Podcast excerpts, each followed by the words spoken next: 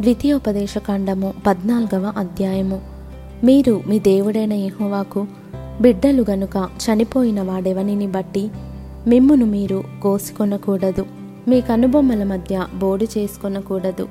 ఏలయనగా నీ దేవుడైన యహోవాకు నీవు ప్రతిష్ఠిత జనము మరియు యహోవా భూమి మీదనున్న సమస్త జనములలో విశేషముగా తనకు స్వకీయ జనమగునట్లు నిన్ను ఏర్పరచుకొనెను. నీవు హేయమైనదేదియు తినకూడదు. మీరు తినదగిన జంతువులు ఏవేవనగా? ఎద్దు గొర్రెపిల్ల మేకపిల్ల దుప్పి ఎర్ర చిన్న జింక దుప్పి కారు మేక కారు జింక లేడి కొండగొర్రె అనునవే. జంతువులలో రెండు డెక్కలు గలదై నెమరువేయు జంతువును తినవచ్చును. నెమరువేయు వాటిలోనిదే కాని రెండు డెక్కలు గల వాటిలోనిదే గాని నెమరు వేసి ఒంటి డెక్క గల ఉంటే కుందేలు పొట్టి కుందేలు అను వాటిని తినకూడదు. అవి మీకు హేయములు. మరియు పంది రెండు డెక్కలు గలదైనను నెమరు వేయదు గనుక అది మీకు హేయము. వాటి మాంసము తినకూడదు. వాటి కలేబరములను ముట్టకూడదు. నీట నివసించు వాటన్నిటిలో మీరు వేటిని తినవచ్చుననగా రెక్కలు పొలుసులు గల వాటినన్నిటిని తినవచ్చును. రెక్కలు పొలుసులు లేని దానిని మీరు తినకూడదు. అది మీకు హేయము. పవిత్రమైన ప్రతి పక్షిని మీరు తినవచ్చును. మీరు తినరానివి ఏవనగా పక్షిరాజు పెద్ద బోరువ క్రౌంచు పక్షి పిల్లిగద్ద గద్ద గద్ద తెల్లగద్ద ప్రతి విధమైన కాకి నిప్పుకోడి కపిరిగాడు కోకిల ప్రతి విధమైన డేగ పైడి కంటే గుడ్లగుబ హంస గూడబాతు తెల్లబందు చెరువు కాకి చీకుబాతు సారస పక్షి ప్రతి విధమైన సంకుబుడి కొంగ కొంగ కుకుడు గువ్వ గబ్బిలము అనునవి. ఎగురు ప్రతి పురుగు మీకు హేయము. వాటిని తినకూడదు. పవిత్రమైన ప్రతి పక్షిని తినవచ్చును. చచ్చిన దానిని మీరు తినకూడదు. నీ ఇంటనున్న పరదేశికి దానిని ఇయ్యవచ్చును. వాడు దానిని తినవచ్చును.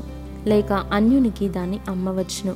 ఏలయనగా నీ దేవుడైన యెహోవాకు నీవు ప్రతిష్ఠిత జనము.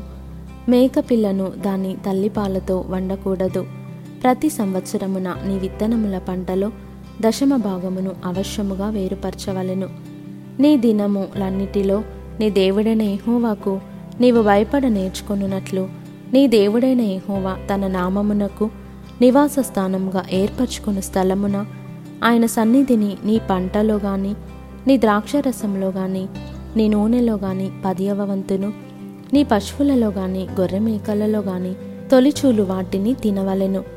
మార్గము దీర్ఘముగానున్నందున అనగా యెహోవా తన నామమునకు నివాస స్థానముగా ఏర్పరచుకుని స్థలము మిక్కిలి దూరముగానున్నందున నీవు వాటిని మోయలేని ఎడల నీ దేవుడైన యెహోవా నిన్ను ఆశీర్వదించినప్పుడు వాటిని వెండికి మార్చి ఆ వెండిని చేత పట్టుకొని నీ దేవుడైన ఎహోవా ఏర్పరచుకున్న స్థలమునకు వెళ్ళి నీవు కోరు దేనికైనను ఎద్దులకేమి గొర్రెలకేమి ద్రాక్షరసమునకేమి మద్యమునకేమి నీవు కోరుదానికి ఆ వెండినిచ్చి అక్కడ నీ దేవుడైన యహోవా సన్నిధిని భోజనము చేసి నీవును నీ ఇంటివారును నీ ఇంట నుండు లేవీయులను సంతోషింపవలెను. లేవీయులను విడవకూడదు. నీ మధ్యను వారికి పాలైనను స్వాస్థ్యమైనను లేదు.